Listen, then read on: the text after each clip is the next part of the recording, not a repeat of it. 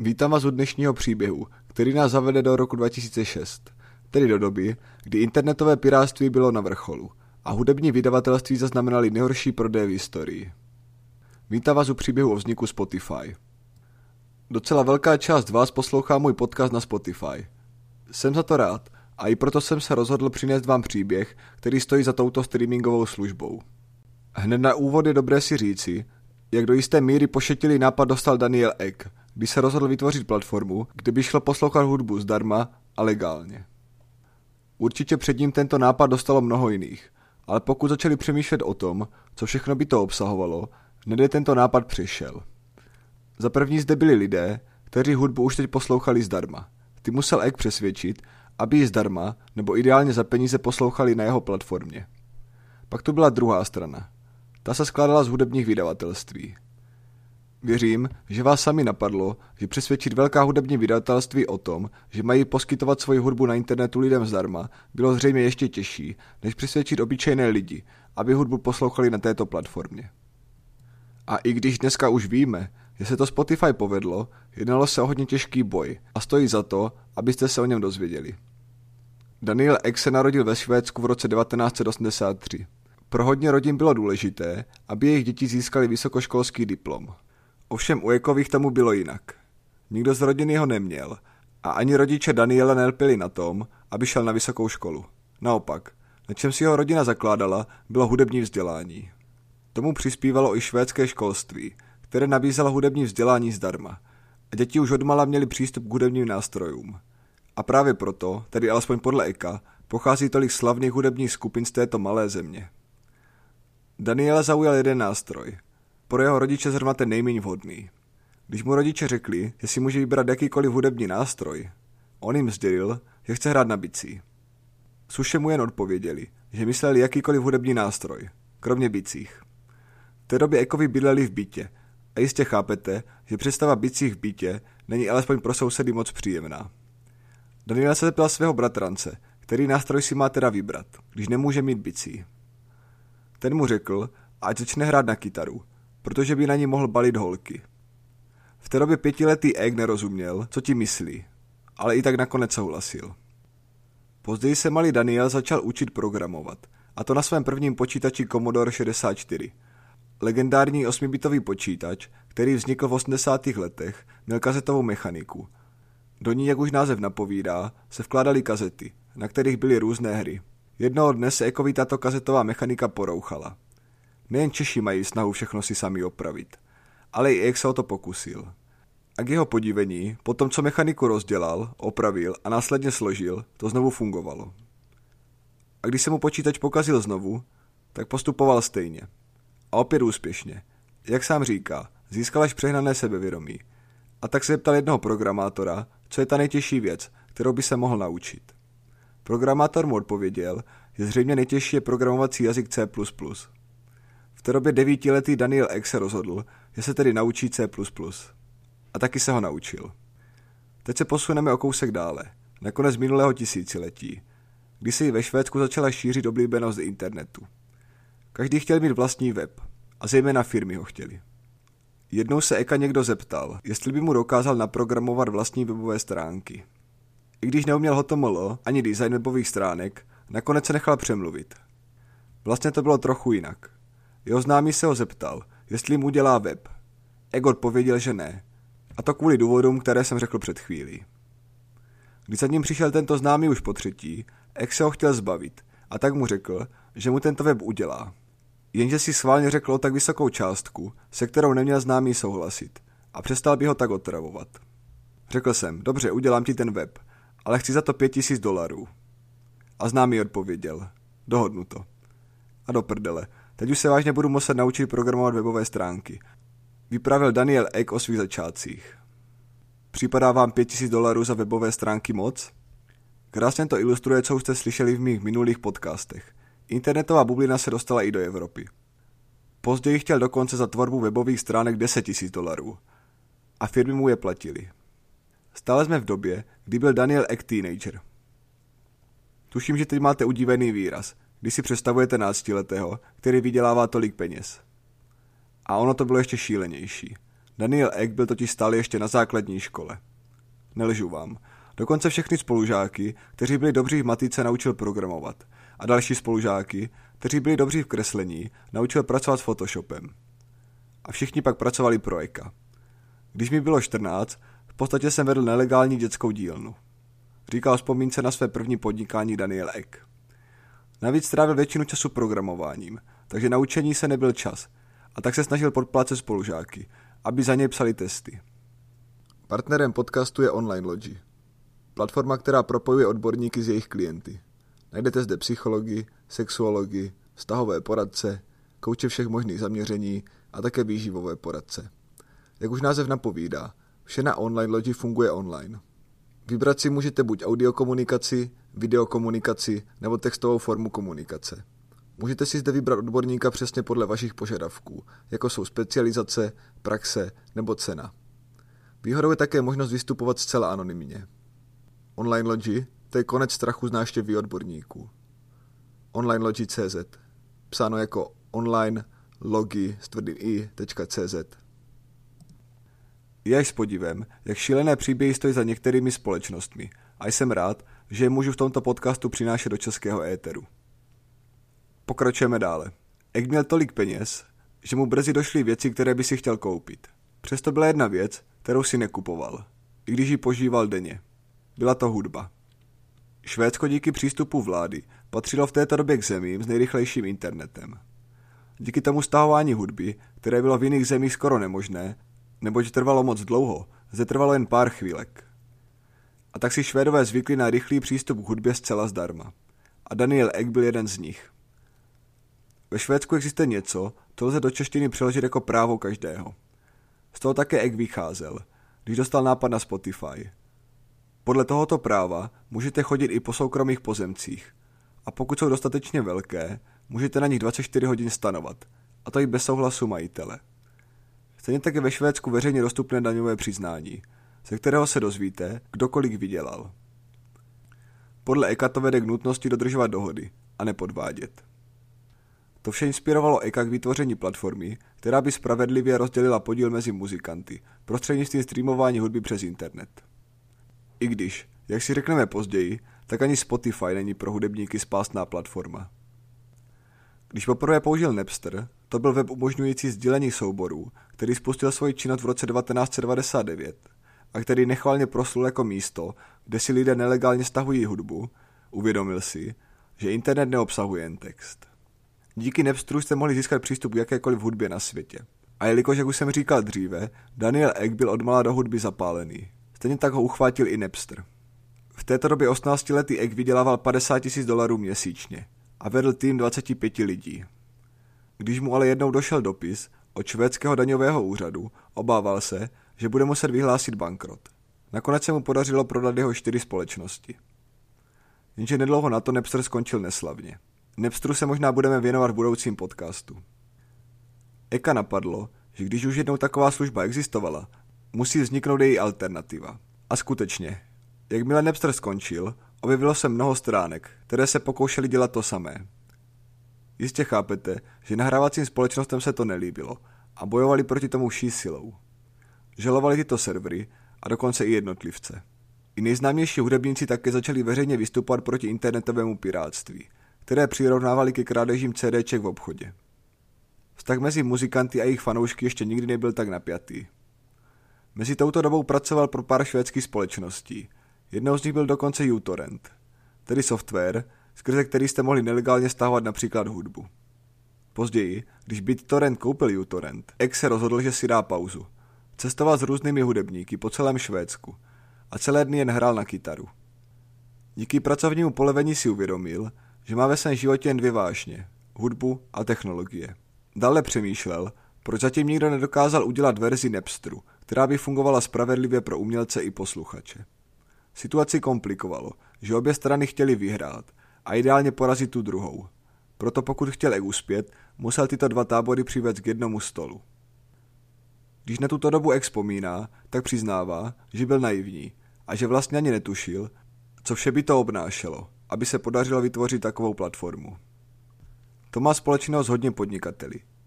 Možná právě tato naivita je ale někdy lepší, než přehnané obavy a analyzování. Začalo to tím, že jsem byl vlastním zákazníkem. Měl jsem nápad na službu, o které jsem si přál, aby fungovala. Mému týmu jsem řekl, co kdybychom vybudovali něco, z čeho by lidé měli pocit, že mají veškerou hudbu na světě ve svém harddisku. Říká Egg a dodává, že věřil, pokud se jim podaří vytvořit produkt, který bude lepší než piráctví, budou ho lidé používat raději, než aby hudbu stahovali nelegálně. Jenže to byla ta první strana rovnice a dost možná jednodušší.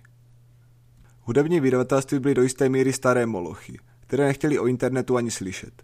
Nehledě na to, že jejich jediná zkušenost s internetem byla negativní. A představa, že za nimi dojde mladý Daniel Ek a řekne jim, aby nechali lidi poslouchat hudbu na internetu zdarma, působila jako ze špatného filmu. Ek na to šel z jiné strany. Nejdříve se snažil získat důvěru těchto vydavatelství a až později je chtěl přesvědčit o výhodách internetu. Spotify založili v roce 2006 společně s Martinem Lorenznem. Ten předtím pracoval ve společnosti, která koupila jednu z ekových firm. Lorenzo měl také bohaté zkušenosti s podnikáním. Několik firm založil. Nicméně, i když bylo Spotify založeno v roce 2006, svoji činnost zahájil až v roce 2008 a hned tento rok uzavřelo ztrátou 4,4 miliony dolarů. Teď se ale ještě vrátíme k uživatelům, potažmo pirátům. Jak tedy lze tyto uživatele přesvědčit, že je vaše služba lepší než stahování hudby zdarma? Začíná to na R, ale reklama to není. I když věřím, že mnoho společností by na ní dbalo daleko více, než na skutečnou odpověď. Rychlost. I když bylo stahování zadarmo, často bylo omezené rychlostí, kterou jste mohli ze serveru stahovat. Jak byly rychlostí doslova posednutý. A to tak moc, že být rychlý mu nestačilo. Chtěl být nejrychlejší. Věřil, že uživatelé, kteří mu dají jen jednu šanci na vyzkoušení platformy, nejvíce přesvědčí, když co nejdříve po kliknutí na tlačítko play začne hrát písnička. Byl tak posedlý, že si za úkol stanovili, aby mezera mezi kliknutím a spuštěním hudby byla 200 milisekund. To se psal rok 2006 a podle Eka se to v té době jevilo jako nemožný úkol. A proč 200 milisekund? Protože si přečetl, že lidskému mozku trvá 200 milisekund, než cokoliv zaznamená. Tím pádem by to znamenalo, že by hudba začala hrát ve stejný okamžik, kdy uživatel klikl na tlačítko. Nakonec se jim to podařilo, i když ne konzistentně, průměrně se drželi na půl vteřině. Ale podařilo se jim ošidit mozek i jiným způsobem. Přišli na to, že když udělají animované tlačítko, které se začne hýbat po tom, co kliknete na play, ještě dříve, než dojde k přehrání hudby, lidský mozek si to vyloží tak, jako by žádná mezera nebyla. Protože, jak už jsem říkal, Ek chtěl, aby uživatelé měli pocit, že hudba, kterou si pouští z internetu, byla u nich na harddisku. Vím, že je to hodně technická část, která ne každého zajímá, ale i tak je dobré si o ní říci, protože možná tato drobnost rozhodla o úspěchu Spotify. Mé tvrzení dokazuje také rozhovor se šéfem výzkumu a vývoje Spotify, Gustavem Sederströmem. Ten poté, co dostal možnost vyzkoušet Spotify, nevěřil, že se hudba nachází na internetu. Dokonce nevěřícně zkoumal počítač, jestli k němu není připojený harddisk s písněmi. To se psal rok 2009 a ze Sederstrema se stal fanoušek Spotify, který do něj později nastoupil a stál za jeho mobilní verzi. V současnosti má na starosti veškerý design a veškerou technologii. Na právě Sederström také zastával názor, že klíčovým prvkem úspěchu byla iluze, která lidem dala pocit, že se hudba přehrává i hned. Mimochodem, v této době nebylo Spotify veřejně dostupné, ale musel vás jeho užívání někdo pozvat. Dalším důležitým prvkem úspěchu byly playlisty, které umožňovaly lidem poznávat hudbu. Zpočátku však měl Spotify pouze vyhledávací tlačítko, kam jste museli napsat, co chcete poslouchat. Také jste si mohli udělat vlastní playlist. Jenže jste museli vědět, co chcete do něj dát. Pár let později začala společnost Tunigo vytvářet playlisty, které obsahovaly hudbu pro různé účely. Od písniček, které se hodily jako podklad k večeřím, přes hudbu ke cvičení. Když začal Spotify sledovat, jak úspěšně si vedou jejich playlisty, rozhodli se tuto společnost koupit a dali jí přístup k interním datům. Tým Stuniga začal používat strojové učení, které dokázalo dobře předvídat preference uživatelů. I když, jak říká Sedestrem, uživatelé byli ohledně strojového učení zpočátku nedůvěřiví a tvrdili, že žádný stroj nedokáže předpovědět jejich hudební choutky. Opak se ukázal být pravdou. Aplikace začala získávat na popularitě a bylo docela jedno, kdo ji používal – jestli pravidelní uživatelé nebo je nahodili jedinci, kteří si nechtěli pustit playlist ke cvičení či práci na zahradě. Důraz na práci s daty si osvědčil. Navíc byl Spotify zcela zdarma. Počet uživatelů začal růst a také jejich retence. Ještě jeden bod, na kterém postavilo Spotify Business stojí za zmínku. Jak už jsem říkal několikrát, bylo a je zdarma, ale uživatelům nabízelo za poplatek 9,99 dolarů měsíčně rozšířené možnosti. Logika zatím byla následující. Pokud k nám dojde někdo, kdo si u nás poslechne hudbu jednou týdně, tak je pro ně zbytečné, aby platil 10 dolarů. Jenže tím, že mu dáme skvělý produkt zdarma, tak začne skrze nás poslouchat hudbu častěji a častěji. Až si najednou vědomí, že používá Spotify každý den. A právě to byl ten bod, kdy mnoho uživatelů platilo za možnost mít offline verzi, další rozšířené prvky a také za možnost neposlouchat reklamy. Celý tento přístup byl podle Sedes v rozporu s praxí mnoha jiných platform, které se naopak snažili lidi tlačit k tomu, aby si koupili placené členství. Jenže tím spíše tyto uživatele vytlačili, než aby je dokázali přesvědčit o výhodách členství. Takže jak získal Spotify uživatele na svoji stranu už víte. Teď ještě zbývá zjistit, jak se mu to podařilo s hudebními vydavatelstvími. Ty nad Spotify drželi Damoklův meč, protože kdyby se rozhodli, že s tím nebudou spolupracovat, tak by Spotify i přes svoji rychlost a playlisty skončilo bez hudby a na smetišti dějin. Jak na to šel od lesa, hudební vydavatelství ztráceli kvůli pirátství velké peníze. A tak jim nabídl, že se s nimi podělí o část tržeb. Asi vás nepřekvapí, že ho vydavatelství odmítli. Stále totiž viděli internet jako svého úhlavního nepřítele, proti kterému je nutné bojovat, a ne se s ním spojit. Zde určitě vidíte paralelu mezi Netflixem a Blockbusterem. Pokud jste podcast o nich neslyšeli, tak si ji puste. Protože možná až přijde další revoluce, uvidíte díky němu nové možnosti dříve než ostatní. Spotify se mohlo vydat cestou Airbnb a nespolupracovat s hotely, ale pouze s jedinci. Stejně tak se mohlo vydat cestou Uberu, který odstavil taxikáře ze hry. Jenže v hudebním průmyslu by tato disrupce byla složitější a také nákladnější. A upřímně, dost pravděpodobně i nemožná. Navíc ji ani sám Egg nechtěl podstoupit. Naopak, chtěl s vydavatelstvími spolupracovat. Jenže jak, když ani peníze nepřinutili dát Spotify šanci? Bylo to hodně těžké. Řekl jsem vydavatelstvím, že by měli dát k dispozici hudbu na internet zcela zdarma a legálně, protože dříve nebo později lidé za ní začnou platit, řekl Egg. Ani na toto vydavatelství neslyšeli. Není divu, vydavatelství byly ve válce proti posluchačům hudby už od nástupu kazet – protože nahrávání hudby z rádií považovali za zločin. Jenže dále ztráceli peníze díky torrentům a dalším serverům, kde se dala hudba stáhnout zdarma. Ekovi to dalo hodně práce, než je přesvědčil. Ale nakonec se mu to podařilo. Podle něj v té době jen ve Švédsku ztratili vydavatelství přes 80% svých tržeb díky internetu. A právě tam se rozhodl, že se je pokusí přesvědčit, ať mu dají práva k použití hudby na švédském trhu. Nabídl jim, že jim Spotify dá jejich roční tržby z tohoto trhu, pokud na dohodu přistoupí. Nakonec přistoupili. Model fungoval a uživatelé začali brzy platit za Spotify. Stejně tak jako inzerenti. Jak špatná nálada panovala mezi vydavatelstvími dokazuje také Ekova vzpomínka na konferenci, na které přednášel před zástupci velkých vydavatelství o tom, že vstupují do zlaté éry hudby. K jeho podivení mu nikdo neaplaudoval. Až v zákulisí za ním došel jeden pán a řekl mu – Zajímavý proslov. Bylo to poprvé, co dneska řekl někdo něco pozitivního. Mnoho, prakticky většině firm z mých minulých podcastů se podařilo zachytit nový trend v okamžiku, kdy ostatní konkurenti o něm neměli tušení. Stejně tomu i v případě Spotify. Díky rozšíření rychlého internetu a novým přístrojům roste čas, kteří lidé tráví poslechem hudby. Posuďte sami. V roce 2015 američané trávili týdně poslechem 23,5 hodiny. V roce 2016 to bylo 26,5 hodiny. A v roce 2017 dokonce 32 hodin. Stejně tak rostly i tržby Spotify, kdy se očekávalo, že v roce 2017 dostanou 40% nárůstu oproti loňskému roku. I tak byla ale společnost dále ztrátová. Pokud skočíme do loňského roku, tak měla Spotify více než 83 milionů předplatitelů a 180 milionů uživatelů, kteří používali službu alespoň jednou za měsíc. Ale pořád pálilo peníze – za loňský rok bylo v mínusu už více než 500 milionů eur. Tržby od prémiových uživatelů byly více než 1,3 miliardy dolarů. Ze Spotify si stala největší streamovací služba, která má skoro dvakrát více předplatitelů než Apple Music. No ale to už má 100 milionů předplatitelů. A 217 milionů měsíčně aktivních uživatelů. Jelikož se Spotify obchoduje na New Yorkské burze, tak jeho valuace je pohyblivá. Právě dnes je 26,5 miliardy dolarů. Ale až budete tento podcast poslouchat, může být daleko vyšší. Pár měsíců zpátky oznámilo Spotify akvizici společnosti Gimlet a Anchor.